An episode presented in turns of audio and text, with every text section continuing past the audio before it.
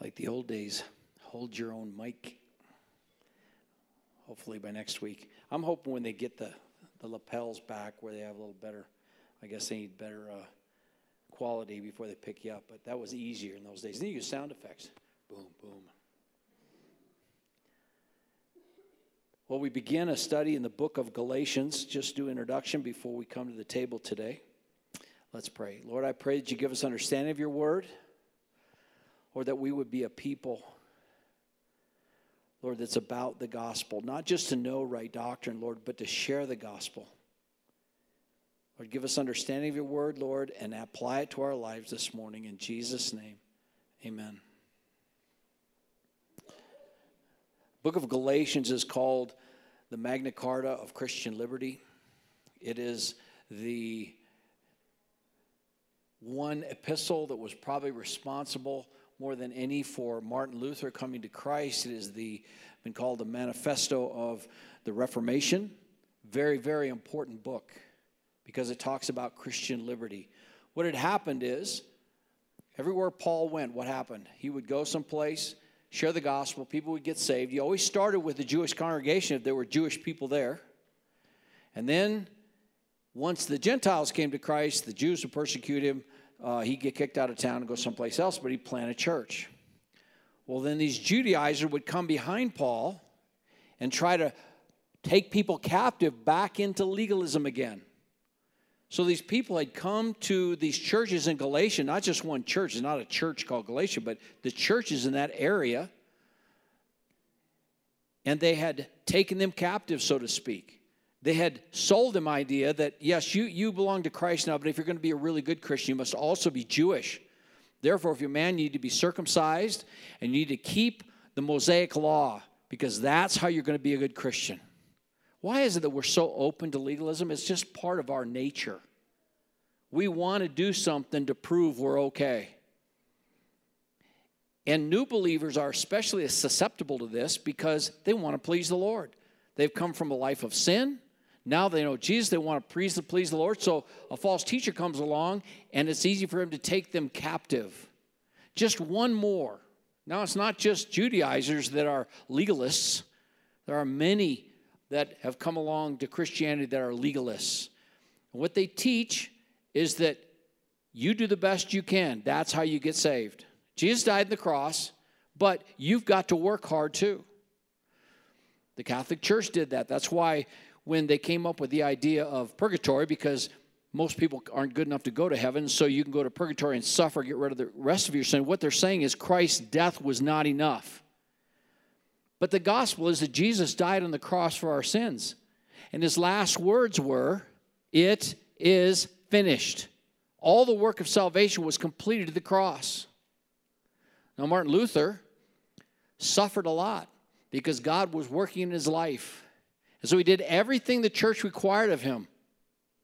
Now, first, before he uh, committed to be a seminary student, he was almost struck by a bolt of lightning. And so he had this fear because the church, that's their main weapon, is fear. And so he was very fearful. So he thought, well, I better become a seminary student. I will serve the church, I will serve God. And he did the best that he could. And yet it was not enough. He starved himself. He fasted. His, his, his friends were so worried that he might die because he fasted so severely. And when he did eat, he ate very, very basic food. He wore uncomfortable clothes on purpose, and then a rope around the middle that would kind of have knots in it, so that would be uncomfortable and cause pain. He put stones in his shoes and his sandals so he could walk and be and have penance and suffer. And he had no relief. No relief. And so he's studying the book of Galatians, he's studying the book of Romans, and he comes across this verse the just shall live by faith. He'd made pilgrimage to Rome and back, done all this penance, and yet he had no relief. He spent hours in confession. The person he was confessing to, his confessor priest, got so tired of it after five or six hours a day. He said, Listen, Martin, don't come back unless you do something serious like adultery or fornication. Don't even come back anymore. He found no relief until the truth of the gospel broke through his heart. The just shall live by faith. Jesus already paid all the debt for sin. If he didn't, then his death on the cross was worthless, was not worth anything. Now, since that time, the Catholic Church has changed. They used to teach that the church is the storehouse of grace. And so, if you're going to be saved, you have to be a part of the Roman Catholic Church. There's no option.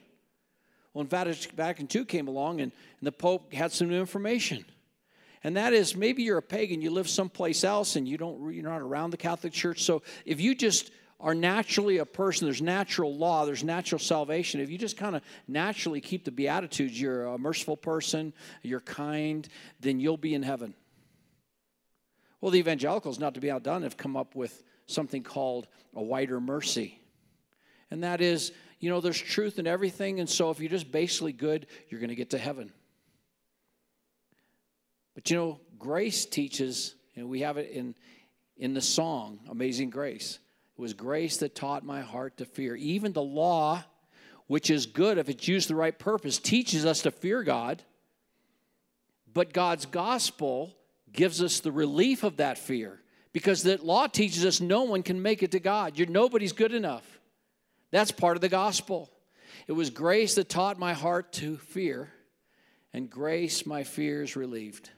What is the gospel?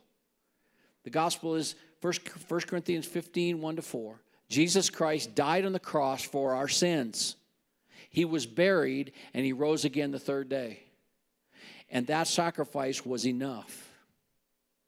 Now there's a fella, heard John MacArthur talking about him. His name is N.T. Wright. He's a theologian in England, and a lot of young theologues are really taken in with him. And he teaches now that what's written in Scripture from the Apostle Paul is really just pagan. That's not the gospel. And to find out what he believes, it's hard because he's very wordy. But what he, he mainly makes sure that you, you know that he doesn't believe that Jesus' sacrificial death on the cross, that's pagan. To think that, that God provides salvation through the blood of Christ is so pagan to believe that. I think NT stands for not, not right, right? Because the Bible is very clear. The gospel is celebrated in heaven, Revelation chapter 5 when the elders and all the saved of all time and the, and the creatures in heaven fall down and worship the Lord and they say, Worthy is the Lamb who was slain and has redeemed with his blood some from every tribe, tongue, and people group. That's the gospel the people in heaven are worshiping for. That's the gospel that's written down.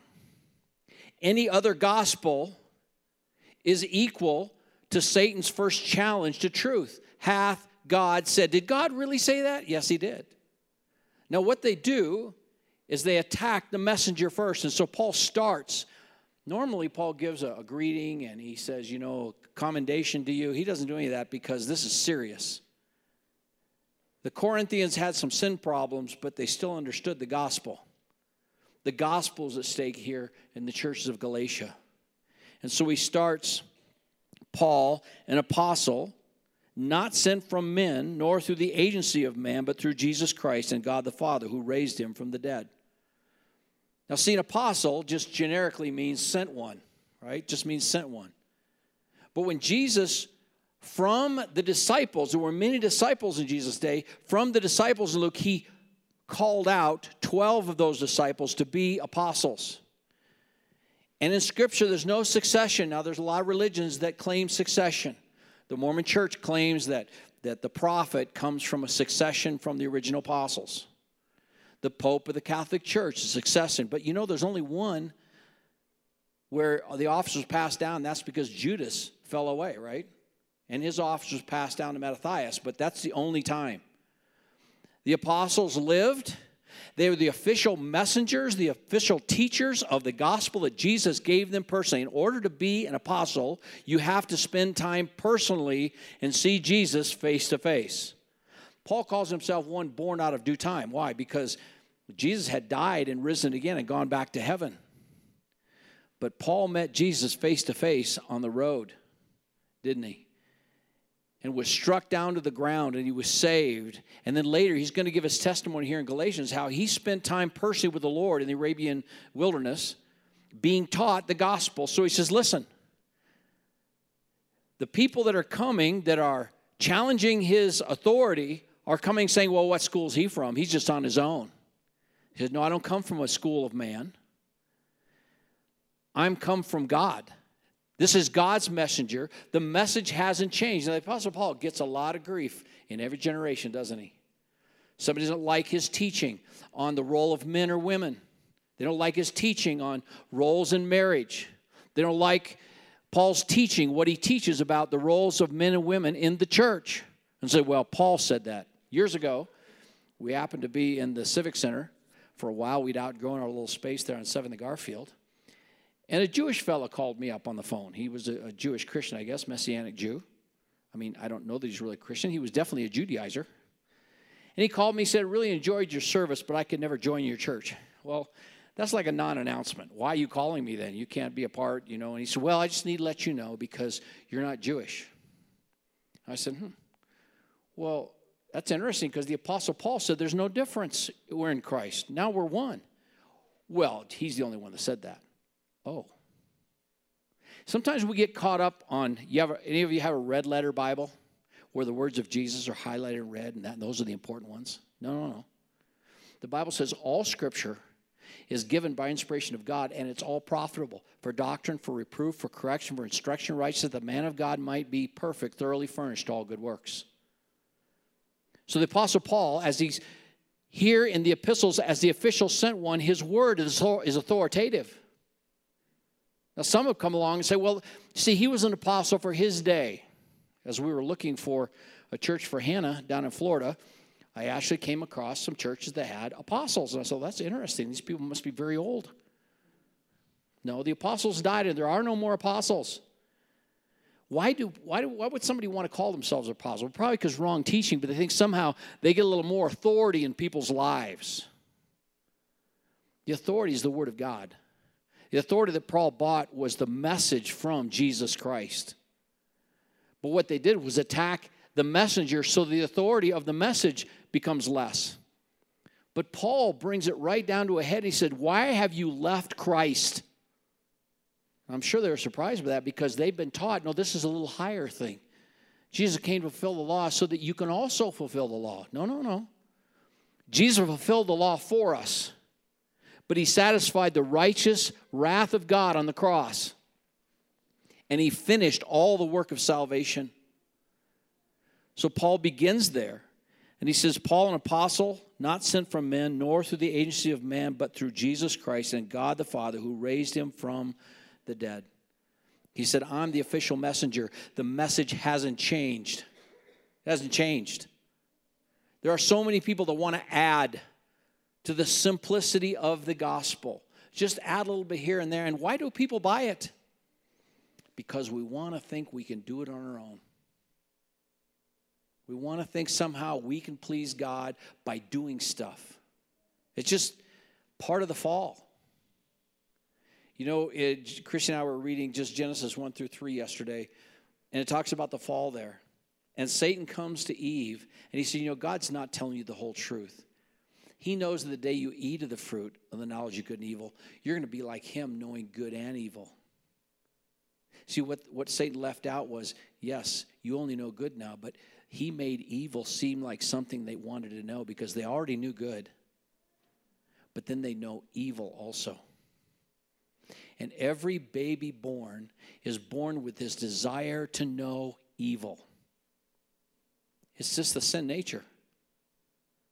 That desire, that concupiscence is bound up in the heart of every sinful soul. And that's why we need the gospel. That's why we need to be saved. Paul goes on to say that this message comes from him and all the brethren who are with me to the churches of Galatia. That part right across from Greek in what is now modern Turkey, the southern churches, there were several of them there, and this is a letter that was shared among all the churches. Verse 3 Grace to you and peace from God our Father and the Lord Jesus Christ. The gospel's all wrapped up in those two words grace and peace. It's easy for us to read over those words. Well, that's just a, a little introduction that he said grace and peace. So that just means grace and peace. What does that mean? Grace is the gospel. is the unlimited riches of God at the expense of our Savior Jesus Christ that were given to us. Ephesians 2 8 and 9 says, For by grace are you saved through faith, and that not of yourselves. It is a gift of God, not of works, lest any man should boast. It's all of grace. You see, if it weren't for God's grace, you'd have never known you were lost. You'd have been satisfied in your sin. You'd have been satisfied in your empty religion to just think, well, I'm okay. I'm good. It's the grace of God that wakes a person up to be like Martin Luther and say, no, this is not enough. In John Bunyan's book, Pilgrim's Progress, there's Christian before he becomes a believer and he's on the plain and he's he's he's wondering which way to go and evangelist comes to him he says i see that you're troubled he says yes i feel i'm about to be pulled down to hell by the weight of this sin on my back and i just don't even know which way to run. An evangelist points him where? Ultimately to the cross doesn't he? He points him to the cross. That's where the, where the relief is found. Grace. Grace and peace. What's that? That's the relationship. Before grace, there was no peace. There's no peace. The first thing every human being needs is peace with God because before that, you're the enemies of God. But here's the good news here's the gospel Jesus died for his enemies. Romans chapter 5 says, Scarcely for a righteous man will one die. But God commended his love toward us in that while we were yet sinners, Christ died for us. Romans says he died for his enemies that he might make peace with God. You see, the wrath of God had to be satisfied.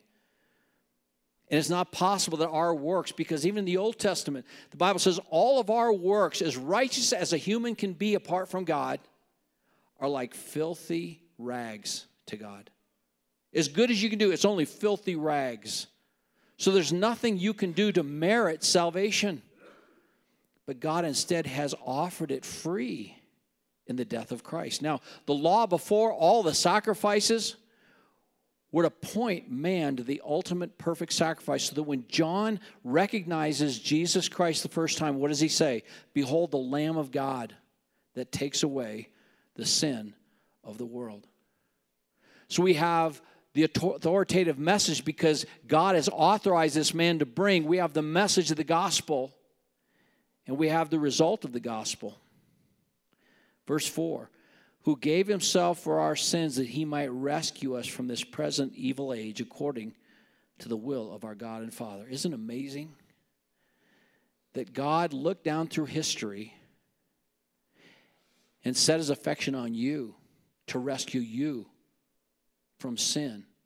He didn't say just from the ultimate penalty from sin that you might go to heaven, but from this present evil age. Paul was speaking to a pagan culture who lived in a very wicked culture. Guess what? We live in a culture like that now, too. And our culture teaches our children in school very dangerous things, don't they? Now, children go to school and they hear, well, listen, you might be have born with the biology of a boy, but really maybe you're a girl. That's a lie. Why? Why do we have this now? All, all this, this confusion coming up because Satan is a liar and a murderer. And he wants to destroy people's lives. And he does it with false teaching, false philosophy. He is the prince of the power of the air.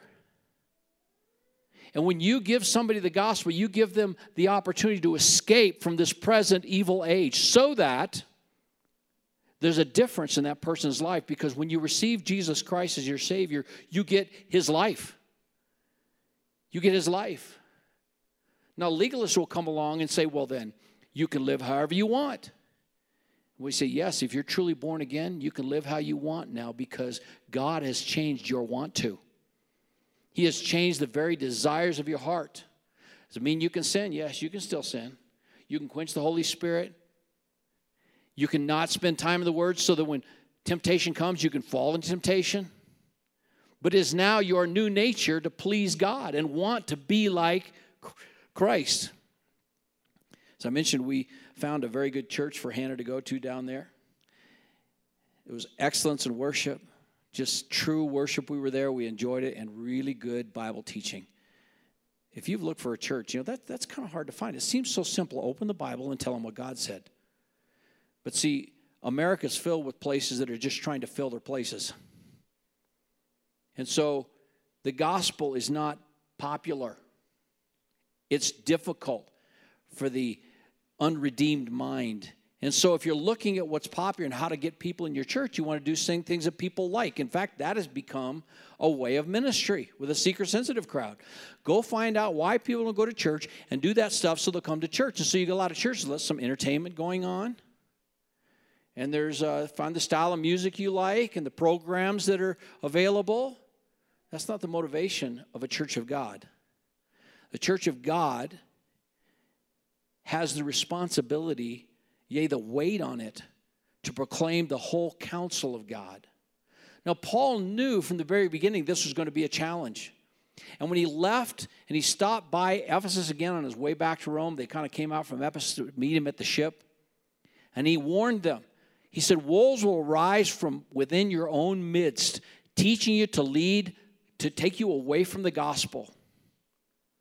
But there's not different kinds of gospel. He's going to say that in Galatians here. There's only one. And if you add anything to the gospel, it's not the gospel anymore. You take anything away, it's not the gospel anymore. You see, what we have in the gospel is supernatural. And it's demonstrated by the very fact that Paul is writing this letter. Paul was a terrorist to the church. He hated Christians. Now, full disclosure, he thought he was doing, he thought he was serving God. He said, I wasn't a hypocrite. I was, I was a sinner with all my might. But who thought, and those that were suffering at the hands of Paul, that he could be saved? See, men take the gospel and they kind of dumb it down and make it palatable to, so that people will receive it.